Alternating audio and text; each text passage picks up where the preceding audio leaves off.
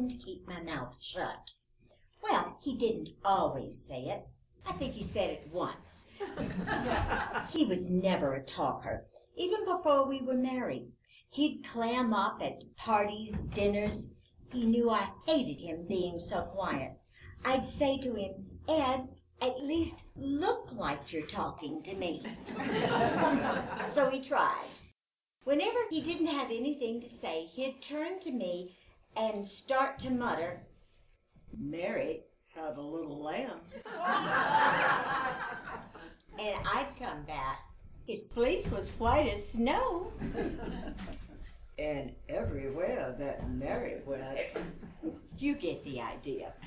People thought we had quite a rapport. well, Ed gave up smoking on Labor Day. He had his first heart attack on Halloween, his second on Thanksgiving, and he died just before Christmas. He loved the holidays. when we brought him back to the funeral home, the undertaker's assistant asked me if there was anything else that he could do to make him look more natural. Give him a goddamn cigarette. natural. He's dead, wearing his bifocals and a hairpiece. What's going to help the illusion of reality here? Debbie picked out his suit and tie, the pocket hanky, the cufflinks that were shaped like little bulldozers, the hairpiece. He had a lot of them in the bathroom. All of his hair on these little white heads. You could watch Ed age on those hands. After the funeral, Debbie told me she'd slipped a pack of camels into her father's pocket before they closed the casket. Sort of as a symbol, like the Egyptians or the Vikings, carrying a talisman into the great beyond. I never know what she's talking about. Debbie's back home in Wisconsin now with her second husband, the assistant provost, and her twins, and her unfinished novel. It's about a woman who lives in Wisconsin with her second husband, the assistant provost, and her twins. I thought about calling her after the funeral when things started to happen, but she's listening to Prozac, and I don't want to interrupt. I can't remember where or when I met Ed. Tootie Vaughn would remember.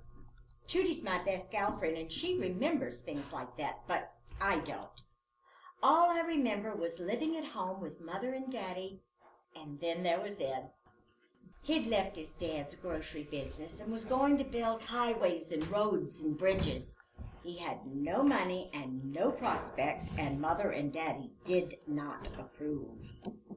I had to sneak out of the house once to meet him. Mother and Daddy thought I'd gone with Tootie to see Martin and Lewis and my friend Irma Goes West, but I'd gone out to Stone Road with Ed. When I got back, Tootie was in our living room with a guilty look on her face, and Daddy quizzed me about where I'd gone. I always know when I've done something wrong. I start to sweat on my, oh, well, it's not polite to say it, uh, on my collarbone. I flush. I get red there. Nobody can see it, but I can feel it. I lied, of course. Said I had so gone to the movies. Daddy said, prove it. So I made up an entire plot for my friend Irma Goes West. the next night, I went to see my friend Irma Goes West and was surprised to learn just how close I got. I wasn't there when he died. Debbie wasn't either. No one was. 3 a.m. a week before Christmas. The nurses said he didn't make a sound when the aneurysm hit. Why didn't he cry out? I asked. Isn't it painful? Oh, yes, they said, but what with the dementia that set in following his second cardiovascular infarction, your husband's responses had become neurologically inappropriate. After the service, Mary Margaret Walsh said he was lucky to go that way. I guess. He recognized Debbie once toward the end. but he thought we were in Las Vegas. He thought I was his mother. One night he saw a cow in the room standing behind me. Yeah, I tell her, I'd like to die in Las Vegas with my mother and a cow, too. the funeral was lots of people. Bob O'Clock from the bank, Dino Desperbio from Smith Trucking, Ed's brother Frank. Funerals make me tired. I don't know how the undertakers can do it. They prefer the title mortician, but that always sounds to me like death with air freshener. Undertaker is right. They undertake what we cannot bear. Hmm. When did I meet Ed? Where did I meet my husband? it was three days before I could get down to the office. The way the will is written, I'm president of Ed Carpolotti Inc. now. President? Debbie asked me over the phone if my first official act will be to recognize Cuba. I laugh, like I know what the hell she's talking about. Ed's secretary, Joy, showed me the papers that our attorney said I needed to see. On paper, it looked like the construction business had been slow. Well, to tell the truth, the construction business had been bad the past year or so. But the files showed assets. We'd be fine. I said that to Joy. We'll be fine. And Joy just looked at me. I went to see our attorney the next day. I depend on Danny Spar, but it's hard to invest a whole lot of authority in the little boy who used to deliver your milk. I go down to his office at the bank building, Bob O'Clock's bank, the same one where Ed's company did business. Bob smiles and waves at me behind the glass doors in the lobby makes a motion with his hand that either means give him a call or he wants me to stir his coffee with my finger and put it in his ear. I wave back. Danny, oh, Daniel, excuse me. And I talk a while about Ed, about the funeral, about what a wheeler dealer he was.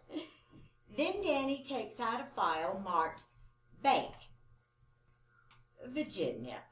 Did Ed did Ed ever ask you to sign anything over the last year? Any papers, documents, agreements? I can feel it as Danny Spar asked me that question. The heat begins to rise to my collarbone. I was always signing something or the other. Ed was such a one man band, wheeling and dealing.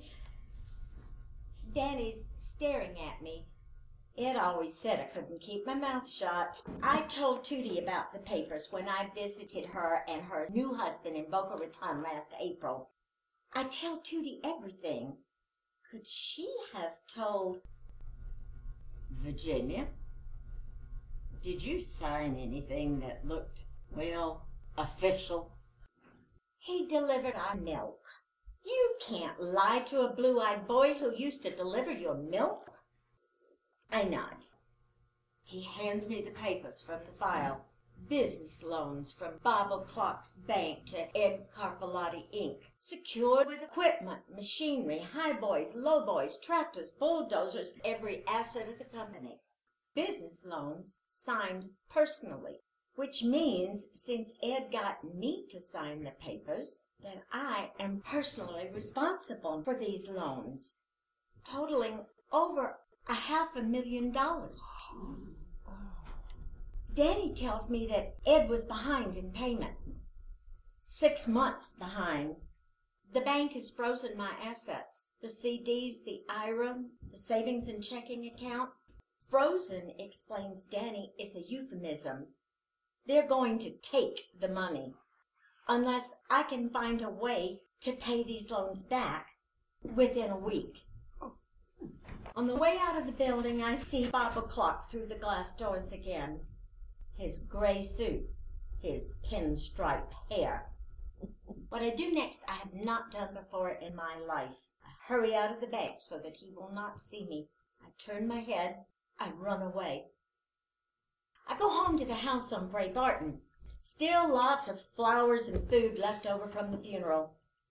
In the refrigerator, there's a casserole made entirely out of boiled apples, spam, and noodles. Nobody knows who brought that. It's pretty scary, but Debbie says we should keep it until it learns to talk. I go into Ed's den where he spent most of his time at night on the phone, talking with his foreman, Joy, other men. Sometimes he'd shut the door. I go into the sunroom where I live. There are three messages waiting for me on the answering machine that Debbie bought us to prove that she does call home on Sundays. the first is from Tootie in Boca Raton, telling me that George Erskine died at his office at the glass factory, keeled over in the middle of a meeting with his auditor. He and Nancy were going to Hilton Head this Saturday. The second is from Debbie, telling me she's been invited to a writers' conference in Saskatchewan. For some reason, she has to pay for it herself. She even mentions the exact amount. And would I like to get away from town for a week and babysit the twins? The third is from a voice I don't know well. Jen? Hey, this is Dino Desperbio. Like to talk to you, like to take you to lunch. Give me a call. I hate these fucking things. Well, that's what he said. I find his number in Ed's book and call him back. Mr. Desperbio, I'd love to go to lunch with you, but to tell you the truth, I'm just basically not up to it yet. There's a pause. Well, we have some business to discuss, Jen. Well, I'm free right now, Mr. Hey, not over the phone. I agree to meet him the next day at the Green Mill Luncheonette. Everybody in town likes to do business at the Green Mill Luncheonette instead of in their offices. Don't know what they do in their offices. Eat lunch, I guess. When I go in, Dino Desperbio is waiting for me at a booth in the back. I wouldn't say Mr. Desperbio is fat, but Almost anybody else would. Sit down, Jen. I do. Jen, you look good. Are you wearing any federal wiretapping equipment? Now, this is the first time I have ever been asked that question, but I think I handle it well. Uh, no, no, I'm not. Not today, anyway. Thank you. Jen, I'll get to the point. You know, your husband, Ed, he was a real wheeler dealer. We had a lot of fun together. Lot of laughs. Drank a lot of cups of coffee. He cuts into a piece of peach pie. Ed ever ask you to sign any papers? My collarbone has been on fire since I heard his voice on the phone the night before. See, Ed, he wanted to sell me half of a landfill he owned. I think he needed the money, Jim, And I told him, I said, Hey, Ed, I don't think I want to buy into a partnership. But I tell you what, I'll loan you some money at a good percentage. How much you need? And he told me, and I give it to him. How much did you give him? I asked. Half a million. Oh. And at what percentage? 50. I am not a financier, but even I know that this is not a good rate. Do you remember signing a piece of paper, Jen? I nod my head. Do you have the money, Jen? I shake my head. Well, what are we gonna do? Dino is the owner of Smith Trucking. They have no trucks. And there has never been a Mr. Smith. I go home to the house on Ray Barton. I look at the answering machine. The red light says that I have four messages. The first is from Judy in Boca Raton saying that Art Weiss was found dead in the drugstore he owned. the store has been closed by the police. His files have been sealed. The second is from Danny. He has to get back to Bob o'clock. The third is from Bob o'clock. Would I like to have lunch at the Green Mill? The fourth is from Debbie. She says her Mazda was in an accident. I assume that means that she was in an accident, but the way she phrases it, it sounds like the Mazda had a night off and got into trouble. the repairs will cost more than the insurance will pay. She even mentions the exact amount. I have to call somebody, someone in the family who will help. I pick up the phone and dial Ed's brother, Frank. What's the problem? He says. Not over the phone, I say. The next night I meet Frank up at the club, in the grill room, which we all call the coal room because of the coal wall the James family donated in 1959. Debbie says it looks like something Frank Lloyd Wright would have done if he'd spent too much time in Appalachia. Who knows? Frank grins from a table in the back. How you doing, Virginia? Fine, I say, and I'm not wearing a wire. it's strange to look at Frank, seeing the parts of Ed in him, like he's a dream of Ed that's not quite right. Frank's a developer. We talk about the property market, about his son Randy's pending marriage to one of the Wickham girls, which pleases Frank and his wife Lorraine to no end. Randy's being groomed to run the business, and he still lives at home. Debbie calls him Boo Radley without the charm. Over the shrimp cocktail, I start my speech about Danny, about Bob O'Clock, about Dino. Finally, I stop, and Frank speaks. Virginia, you know Ed was a real wheeler dealer. How much did he borrow? It's three hundred thousand, Virginia. Fifty percent, I mm-hmm. ask. Mm-hmm. Frank looks hurt. I was his brother, Virginia. I gave him eighteen percent. And truth be told, I'm taking a beating. I explained to Frank that I have no cash, no savings, nothing that is not frozen or encumbered. Frank is still looking at me. You have the house. I blink at my husband's brother. Virginia, Randy's getting married next month. He and Courtney will be back from St. Bart's on the first. They were thinking on building on a piece of property I have behind McCollin Manor, but, well, Randy's always loved your house. He likes old houses, you know, big old white houses with lots of character. Character's very important to Randy. He should get one then, I think. and those trees, those big oaks lining the street out front. Remember how he and Deb used to play in those trees? They never played together in those trees. Randy took off his pants and threw rocks at cats from the fourth oak on the right, while Debbie stayed up in her room reading something called The Bell Jar.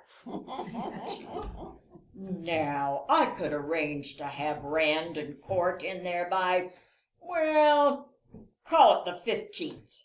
New paint, new rugs, Lorraine's got some ideas about the master bedroom. I go home to the house on Bray Barton. I look at the answering machine. The red light says I have six messages. Oh my God. The first is from Tootie in Boca Raton, saying that George Erskine died when it turned out he was embezzling from his glass factory and that Art Weiss was a suicide because of some phony prescription drug deals at the store.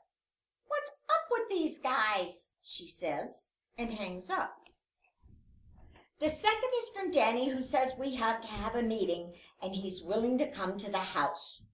The third is from Bob O'Clock's secretary, saying Mr. O'Clock wants to see me and he's willing to come to the house. The fourth is from Dino, who wants to come to the house with a friend named Vinny. the fifth is from Lorraine, who knows of an apartment for rent behind the shopping mall parking lot. The sixth is from Joy. Do I have any idea of how to make this week's payroll? I start upstairs to bed. As I go through the hall toward the steps, I stop. Under the front door, something sticks out. It's a manila envelope shoved halfway through. I open the door. It's below zero out. Snow on the lawn, ice on the oaks, the streets quiet. I take the envelope and close the door. It's blank. I go upstairs to my bedroom, into my bathroom, and I lock the door. Ed's hairpieces watch me as I open the manila envelope. It's a white piece of paper with letters pasted onto it like a kidnapper's ransom.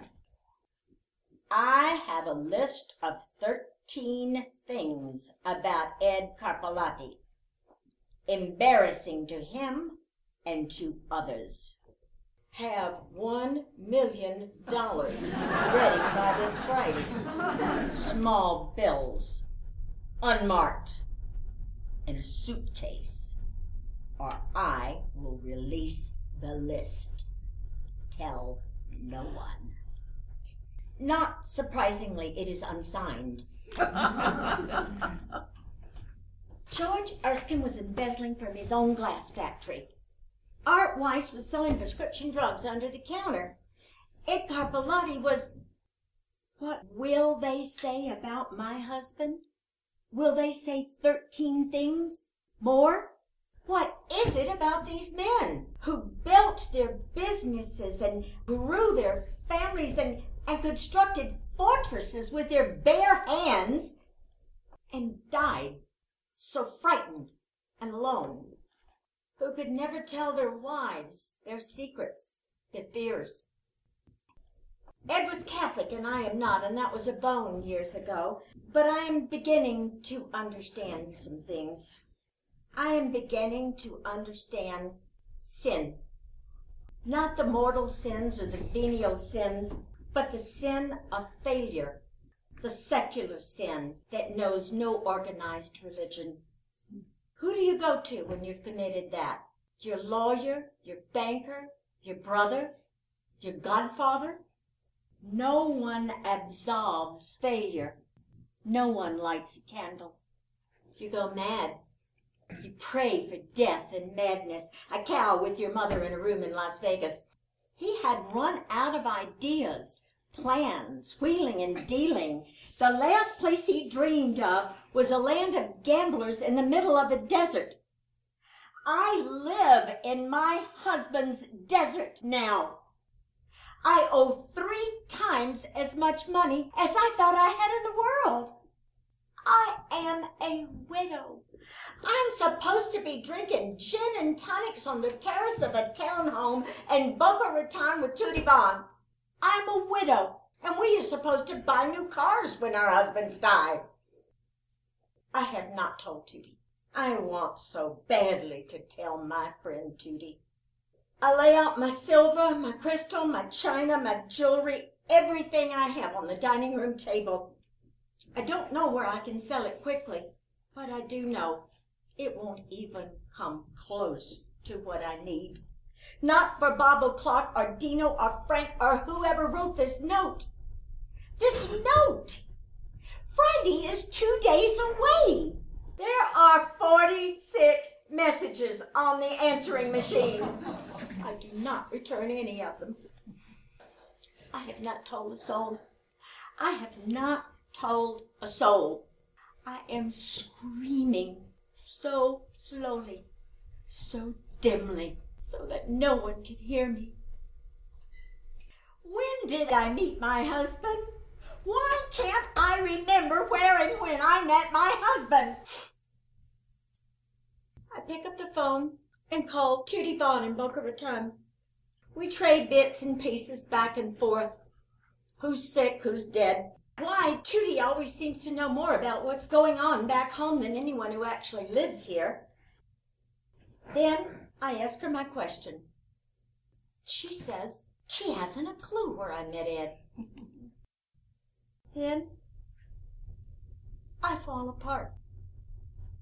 And I tell her everything. Did you notice this cane? It belonged to my Aunt Stella. I took care of Stella in her last few years, about the time that Ed bought the house and Debbie was teething. Stella was a crazy old drunk who had one eye, smoked cigars, and drank gin from a bucket. In pictures, she looks like an ancient female pirate in a wheelchair. Wild white hair, a toothless grin behind her black eye patch. Debbie says she looked like the illegitimate daughter of Miss Havisham and the Hathaway shirt man. I think I actually got that one.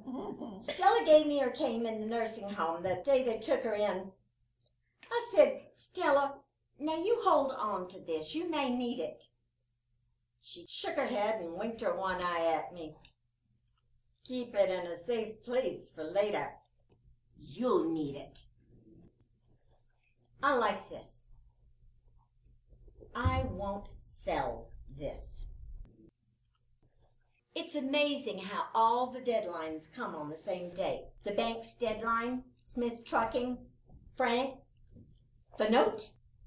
I'm sitting here in my sunroom at 8:30 a.m. waiting for the hordes to descend upon my door. it helped to tell Judy about everything, about the list, and she promised not to tell a soul. I am frightened, but I am ready. I have my cigarettes, my cane, and my answering machine. Let 'em come. The first call comes at 9 a.m. Jenny. Bob o'clock here. Hi. Say, um, I understand there's a there's a gee willikers, uh, a kind of a kind of list somebody's got about Ed and some of his uh, his his wheeling and dealing and and well well Jen I I just want you to know that I'm sure that whatever is in that list is a darn pack of lies. and, and the bank, the bank will certainly do anything it can to make sure it isn't an embarrassment to you or to anyone else. We will. We'll do anything. I'll do anything. Anything. Don't worry about the loan. Just, just keep it to yourself. and then he hung up. The next call came at 1042. Yo, Chin. Dino here. Hey, this list thing. What do you say we call it even, huh? Square one, zero, zero, don't call back. I hate these fucking things. The last call came before dinner. Virginia. Frank here. Long pause. Randy and Courtney will be living at home for the foreseeable future. Call me if you need. Tootie Vaughn says hello. Tootie? Tootie's blabbed to everybody, and the idea of that list has scared them off. What's in that list? What kind of dealings did Ed have with with Bob, with Dino, with Frank, with whomever? For the rest of Friday, I wait for another demand from the author of that note. But it does not come that Friday, or the next Friday, or the Friday after that. Within a month, we began to dissolve the business, sell off assets. Since the loans have been forgiven and the creditors quieted, Danny says I'll actually have some money to invest, to retire on, to buy a new car. I don't need a new car. At the office, Joy handles most of the real work. I just sign the papers. The last one I sign, I say to her, I'm recognizing Cuba. Joy doesn't know what in the hell I'm talking about. I'm flying to Wisconsin tonight to babysit the twins, but first I had to come here to the funeral home. Another service. Somebody dies every day.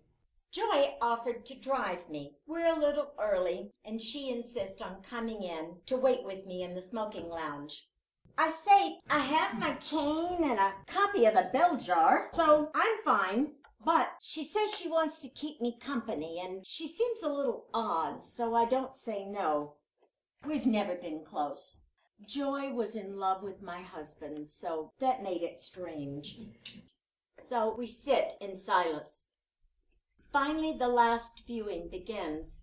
I stand up, and Joy is holding out a manila envelope, just like the one that was slipped under my door.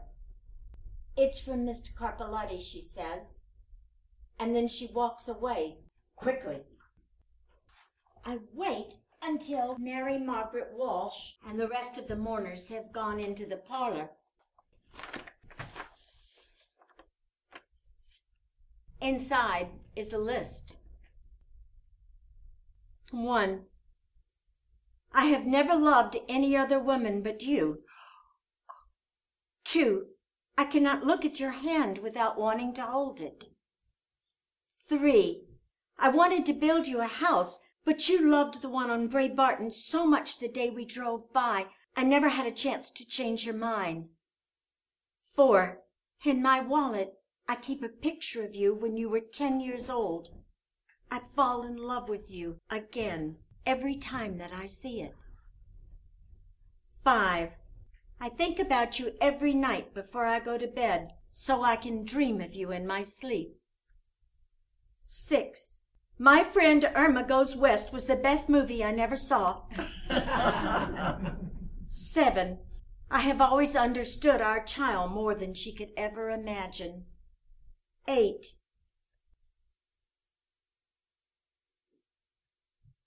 We met at the Green Mill Luncheonette on February 22nd, 1968.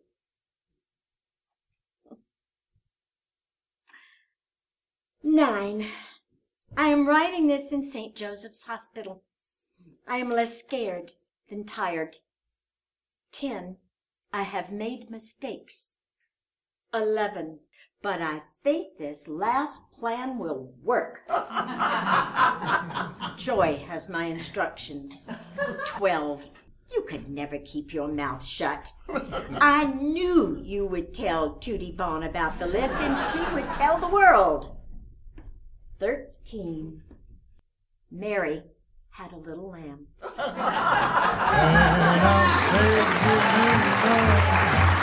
I don't believe it. You can't see it. I'm oh, baby, oh, baby.